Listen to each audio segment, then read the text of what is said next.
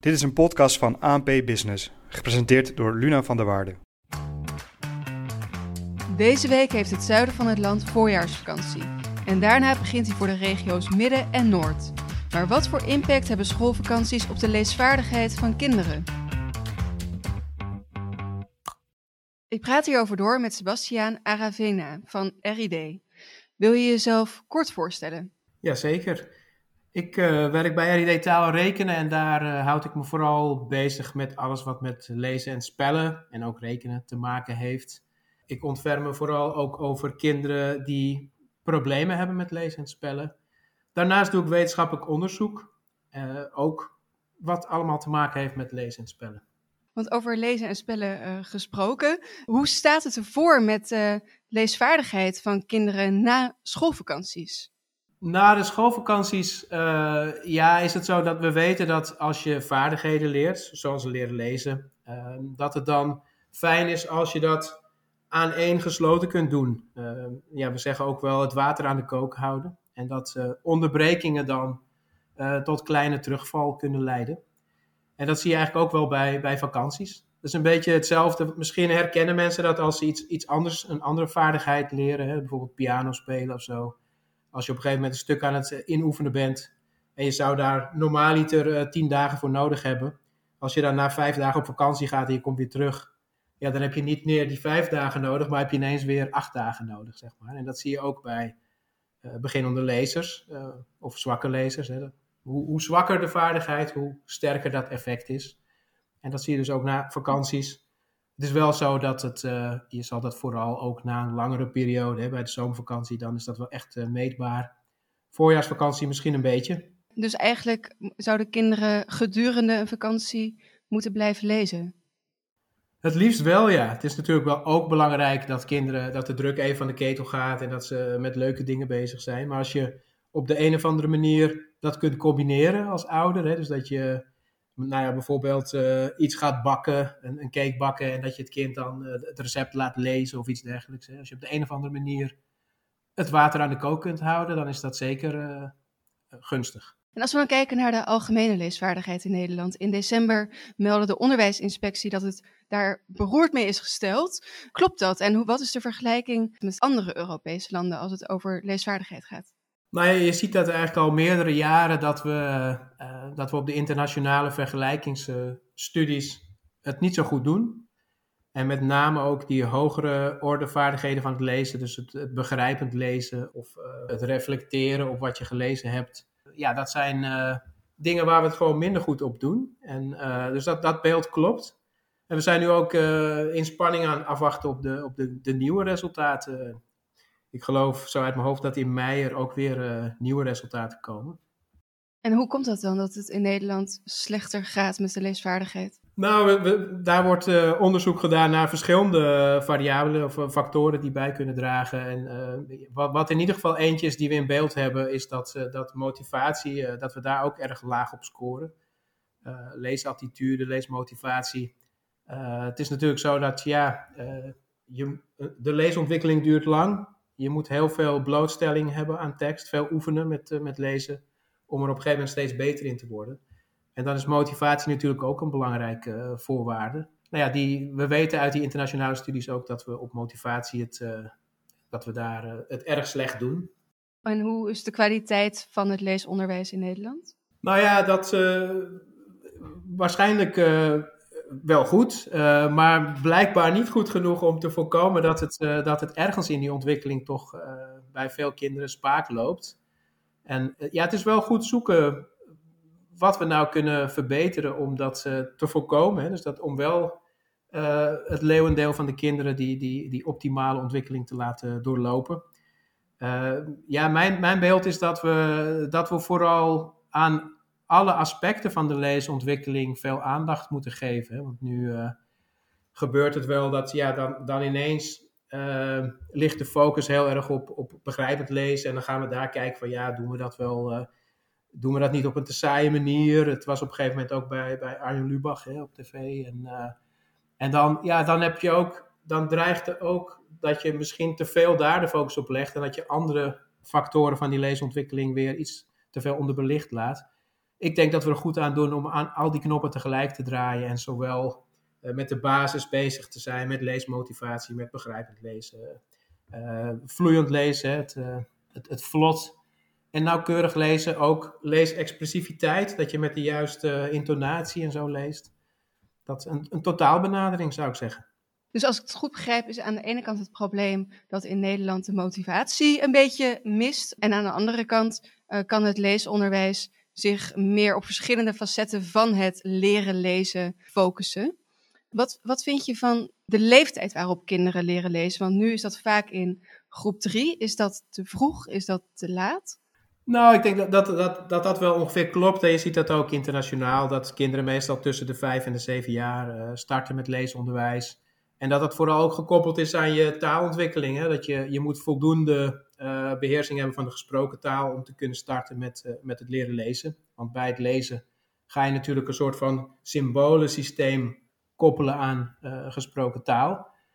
Ik denk wel dat we die periode voor de start van groep 3, dus eigenlijk als kinderen 4, 5 jaar zijn, dat we die periode wel nog beter zouden kunnen benutten.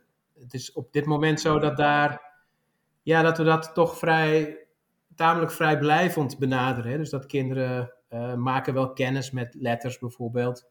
Maar we zien nu wel heel grote verschillen in hoeveel letters ki kinderen bij de start van groep 3 uh, eh, weten. Dus de ene, het ene kind kan al uh, 30, weet al 30 koppelingen tussen letters en klanken. Terwijl het andere kind er nog maar 5 kent. Ja, ik zeg 30 koppelingen. Misschien, misschien denk je van ja, we hebben toch maar 26 letters in het alfabet. Het is zo dat kinderen uh, leren de koppelingen tussen alle klanken uit de gesproken taal en uh, letters, om die weer te geven. En in het Nederlands hebben we ongeveer 40 tot 45 klanken. En wat zijn voorbeelden van die klanken? Ja, sommige klanken zijn aan één letter gekoppeld, zoals de k uit het woordje kat. Maar je hebt ook uh, de ui of de oe. Dat zijn klanken waar we dan twee letters aan koppelen om die te maken. En kinderen moeten al die koppelingen leren daar zouden we denk ik uh, meer werk van kunnen maken, uh, vooral in groep 2, om dat wat meer op een gestructureerde basis te doen. Ja, dus als ik het goed begrijp, is het dan uh, goed om in groep 2 of in groep, voor groep 3 in ieder geval, dat kinderen echt wel bezig zijn met die klanken, met die koppelingen van letters en dan in groep 3 echt leren lezen.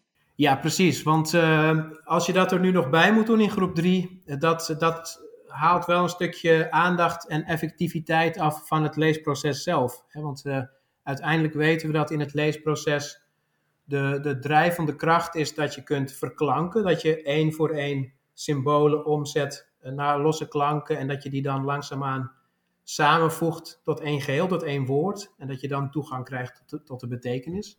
Om dat effectief te kunnen doen, moet, als je naar een letter kijkt, moet dan wel in een fractie van een seconde de bijbehorende klank worden opgeroepen. Als je tijdens dat uh, verklanken van zo'n woord nog heel veel tijd kwijt bent met het uh, vertalen van die symbolen naar klanken, ja, dan, dan kun je dat niet goed doen. Dus het is gewoon een heel belangrijk uh, aspect. Dus je wil voorkomen dat kinderen bij de start van groep 3 nog maar vijf van die koppelingen beheersen. Dus als we daar in groep 1 al een voorschot op nemen door kinderen uh, ja, tekstbewustzijn te geven. Dat we hen al helpen om te begrijpen dat er überhaupt een schrift bestaat. Hè, een code waarmee we de gesproken taal kunnen vangen. Dus dat ga je natuurlijk niet op een hele abstracte manier uitleggen. Maar je kunt wel, als je bijvoorbeeld een boek voorleest, uh, gewoon eens een keer naar letters wijzen of naar een, een kop, een titel. En, uh, en vertellen wat, wat de functie daarvan is. Of kinderen de letters van hun naam laten zoeken op een bladzijde of letters kunnen laten tellen in een woord. Allemaal oefeningen om, uh, nou ja, om te laten zien, er bestaat ook een, uh, een, een, talige wereld naast de gesproken taal. En dat is de geschreven taal. Als we daar groep 1 voor nemen, dan kunnen we in groep 2 al uh, ja, gestructureerd die letters gaan aanbieden. En eigenlijk met z'n allen ervoor zorgen dat alle leerlingen bij de start van groep 3 al alle letterklankrelaties beheersen.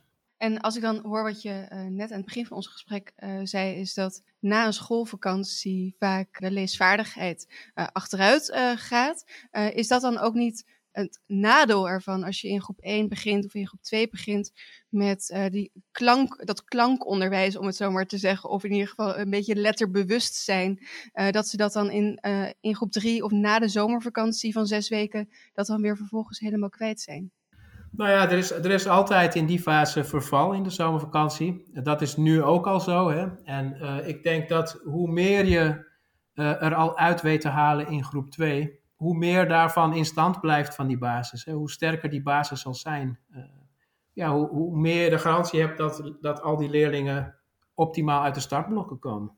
Is het dan echt vooral de verantwoordelijkheid voor de scholen? Of kunnen ouders hier ook wat aan bijdragen? Ik denk zeker dat ouders daaraan kunnen bijdragen. Maar dat het wel zo is dat de, een gestructureerd aanbod vanuit school is een minimale voorwaarde wat mij betreft. Je ziet dat, uh, dat nu ook uh, kinderen thuis veel oppikken van letterkennis. Maar dat het wel heel erg verschilt per gezin. Hè? Dat je specifieke situatie. Of, nou ja, of ouders dat stimuleren. Of het überhaupt een. ja, zijn er veel boeken thuis? Wordt er veel gelezen? Al dat soort factoren leiden tot veel verschillen.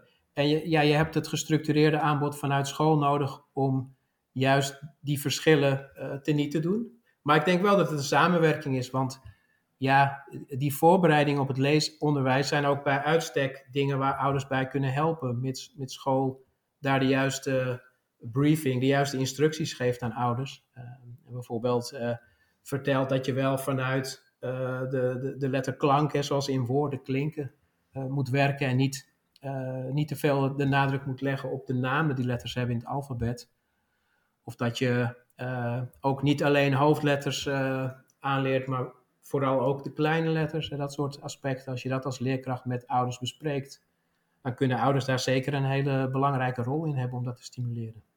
Ja, dus even samengevat, het letteronderwijs of het leesonderwijs, ja, dat mag eigenlijk wel serieuzer op een uh, jongere leeftijd, zonder dat het heel theoretisch wordt. En uh, ouders spelen ook een rol om dit te stimuleren bij hun kinderen, maar die moeten wel geholpen worden door scholen om ook daadwerkelijk daarmee aan de slag te kunnen.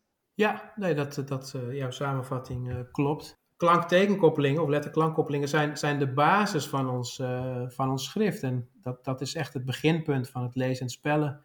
Dus het is best gek dat, we dat, dat het eigenlijk een van de minst gestructureerde onderdelen is in ons onderwijs.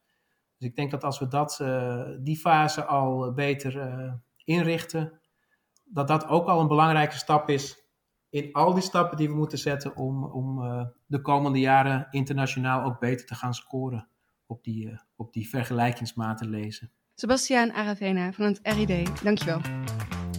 Dit was een podcast van ANP Expert Support, in dienst van ANP Business.